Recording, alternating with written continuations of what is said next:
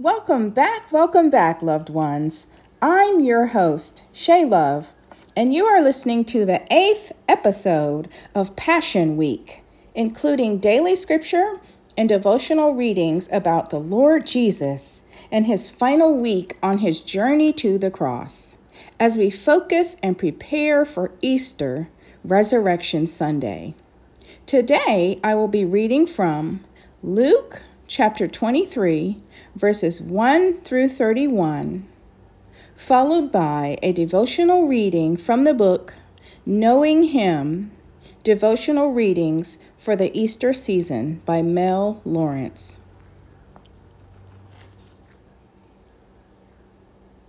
Luke chapter 23, starting at the first verse. Jesus handed over to Pontius Pilate. Then the whole multitude of them arose and led him to Pilate. And they began to accuse him, saying, We found this fellow perverting the nation and forbidding to pay taxes to Caesar, saying that he himself is Christ, a king. Then Pilate asked him, saying, Are you the king of the Jews? He answered him and said, It is as you say. So Pilate said to the chief priests and all the crowd, I find no fault in this man.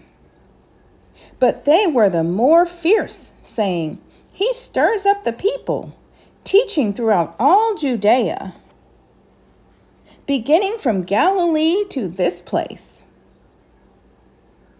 Jesus faces Herod. When Pilate heard of Galilee, he asked if the man were a Galilean. And as soon as he knew that he belonged to Herod's jurisdiction, he sent him to Herod, who was also in Jerusalem at that time.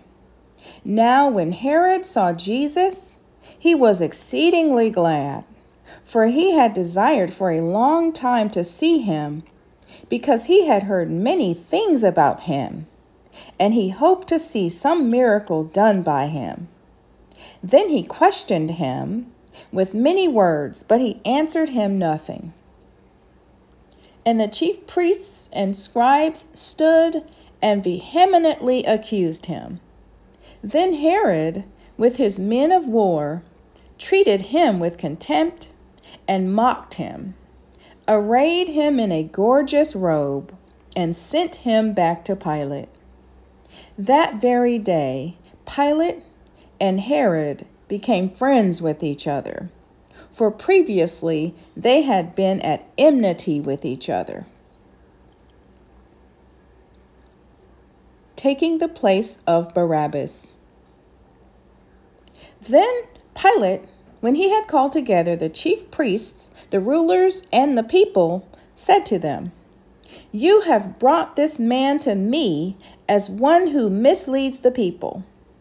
And indeed, having examined him in your presence, I have found no fault in this man concerning those things of which you accuse him. No, neither did Herod, for I sent you back to him. And indeed, nothing deserving of death has been done by him.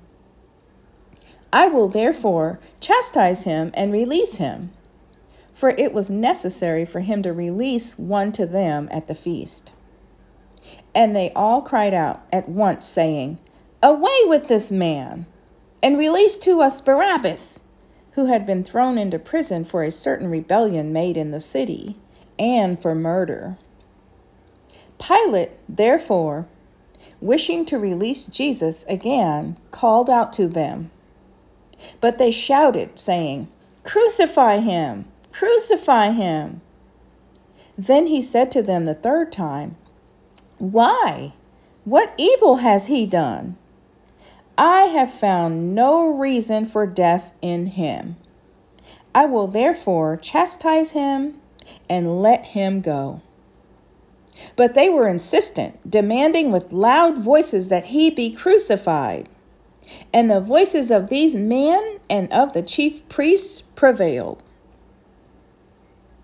So Pilate gave sentence that it should be as they requested. And he released to them the one they requested, who, for rebellion and murder, had been thrown into prison. But he delivered Jesus to their will. The King on a Cross. Now, as they led him away, they laid hold of a certain man, Simon, a Cyrenian, who was coming from the country, and on him they laid the cross that he might bear it after Jesus. And a great multitude of the people followed him, and women also mourned and lamented him.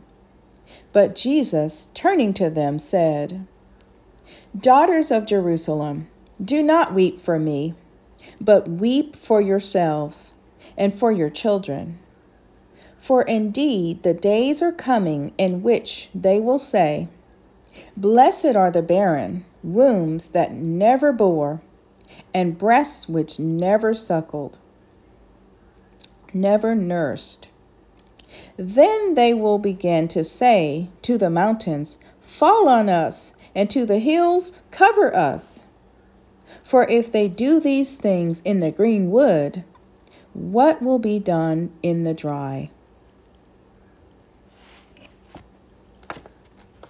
reconciled. For Christ's love compels us because we are, convinced that one died for all, and therefore all died.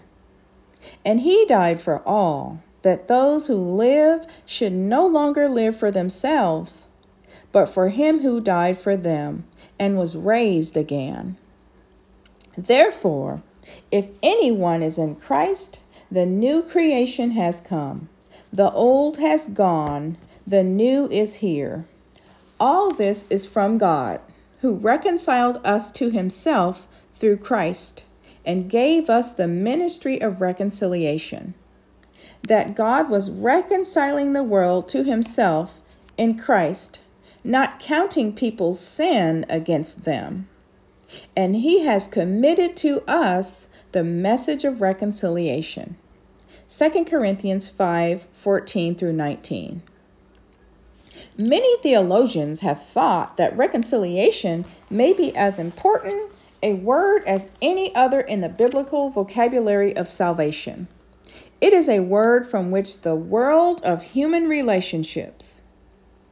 It is that wonderful thing that sometimes happens when people at enmity with each other steer a course toward each other, to confess wrongdoing, to repair a rift, to make up, to set aside differences, to cease hostilities, to reconcile. Most people don't really believe they are at enmity with God. They think God is quite favorably disposed towards them. After all, why wouldn't God be? Aren't we quite lovable the way we are? God's love is not infatuation or God just being nice. The God of love loves the unlovable with a rigorous commitment. He loves human beings who have ignored him, who have arrogantly thought they really don't need him, and who have been gods to themselves. God's love sees us for who we can be, not who we are. Christ, who had no sin, stood in the place of the sinner so the sinner could stand before God. Enmity gone, opposition put aside, friends again. And thus we bear a message of reconciliation. And we have a ministry of reconciliation. In other words, when people in the world think of Christians, they ought to think, oh, yes, those are the people who are passionate about peace and reconciliation. They live in it and they live for it. Questions to ponder. Is that what people really see in our attitudes and values? Pray this prayer with me. Heavenly Father, thank you, God. Thank you for sending Jesus, your beloved Son, to die on the cross for us, to take our sins, sins that we could not pay ourselves, a debt that we owe to you, O God. Thank you for sending your Son to reconcile us back to you, giving us the gift of salvation, a gift, a priceless gift. Thank you, Lord, for that gift. I receive it today. And Lord, I will live my life in a ministry of reconciliation as I tell others about the gift of salvation that Jesus paid on the cross. In your precious and holy name, Jesus, I pray. Amen.